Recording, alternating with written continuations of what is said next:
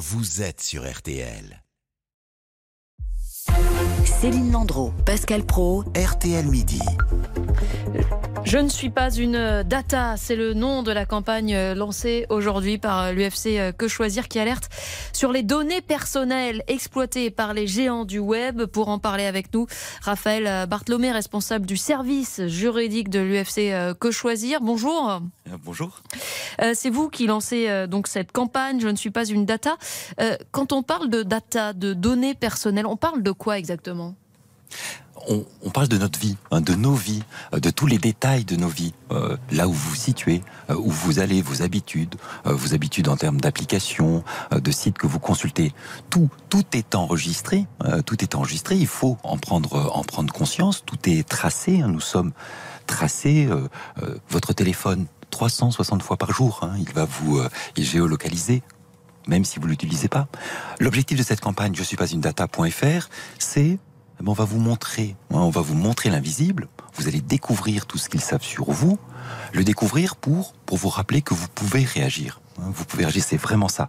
Euh, l'important, c'est une réalité. La collecte de données personnelles, c'est un aspirateur géant qui est euh, qui est allumé, mais cet aspirateur silencieux, on va vous le montrer. Mais alors, euh, pardon, mais en, quoi ça mhm. pose vraiment euh, problème? Je veux dire, si j'ai rien à cacher, euh, si tout ce que je fais est parfaitement légal, en quoi je suis pénalisée par le fait qu'on en sache autant sur moi?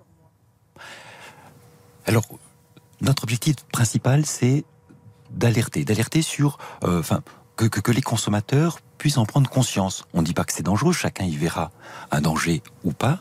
Ce qu'on rappelle, c'est c'est une réalité et on va vous la montrer parce que ça ne pique pas, ça ne brûle pas la donnée personnelle, ça ne se voit pas, euh, c'est pas nécessairement dangereux. Néanmoins, euh, le fait que, que les applications pour enfants traquent plus que les applications pour adultes, eh bien, il faut le savoir. Il faut le savoir. Donc, est-ce que c'est dangereux? C'est pas nécessairement normal. Euh, c'est pas nécessairement euh, cohérent. L'objectif, c'est on vous montre, on vous propose de réagir parce que éventuellement on ne sait pas qu'on peut réagir. Vous pouvez réagir en trois clics. Euh, ce qui m'ennuie dans ce que vous dites, c'est que c'est pas, pardonnez-moi de le dire comme ça, c'est pas très concret. Je voudrais vraiment des exemples. C'est-à-dire qu'évidemment, à chaque fois que je vais sur Internet, toutes mes recherches, elles sont en mémoire. Euh, je demande un train pour partir dans une ville, c'est en mémoire. Je lis euh, le site d'RTL, c'est en mémoire. Tout ça est en mémoire. Mais une fois que j'ai qu'on a dit ça, qui peut s'en servir et comment on peut s'en servir contre moi? Moi, je m'en fiche qu'on sache que je, que je, je, regarde le site d'RTL à, 6 heures le matin.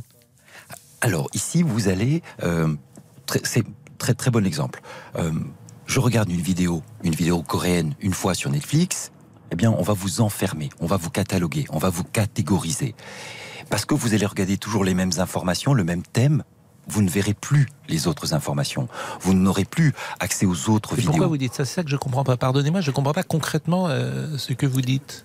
L'algorithme, c'est-à-dire que ici on appelle ça l'enfermement algorithmique, c'est-à-dire que euh, les sites internet, ils vont euh, faire ce portrait robot sur vous. vous allez consulter les, les, informations sur le site RTL, très bien, une thématique particulière.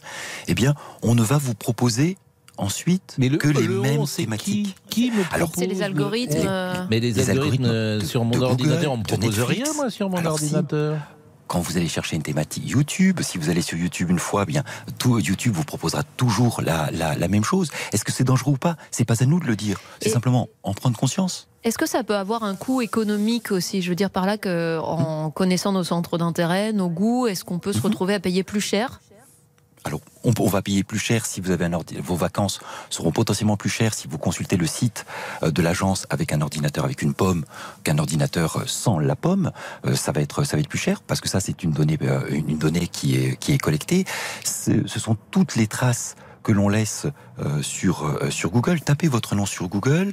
On croit que c'est une fatalité d'avoir toutes les infos, que, que ces infos apparaissent. Un, un utilisateur sur deux sur deux des réseaux sociaux regrettent d'avoir partagé des informations. Et ces informations qui persistent. Ce qu'on est en train d'expliquer, c'est que oui, ces informations, elles sont existantes, elles, sont là, mais vous pouvez réagir sans aucun problème et obtenir euh, leur effacement. Le fait que Netflix détienne toutes les informations depuis 20 ans de ce que vous regardez, en tant que tel, c'est pas nécessairement dangereux, mais est-ce que ça a une utilité?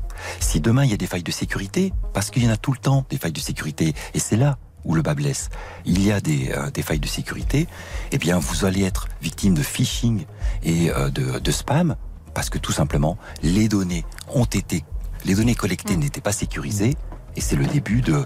Euh, de, de en fait, ce que vous appelez parfois enfermement, c'est qu'on nous propose aussi des choses qui nous intéressent peut-être plus. Euh, pourquoi pas Mais bon, c'est euh, c'est intéressant d'avoir euh, votre avis et d'avoir fait ce focus avec vous. Merci à Monsieur Raphaël Bartholomé. Vous êtes responsable du service juridique de l'USC. Que choisir Et c'est un sujet qui est évidemment intéressant à développer. Dans un instant, RTL Midi, votre vie anxiolytique, antidépresseur. Meilleur antidépresseur, c'est d'écouter RTL de 6h du matin jusqu'à 23h le soir. Et, ça, c'est sans modération. Et, et plus c'est affinité. Les Français en sont friands. Trop peut-être d'antidépresseurs. On en RTL pour tout comprendre de l'actualité.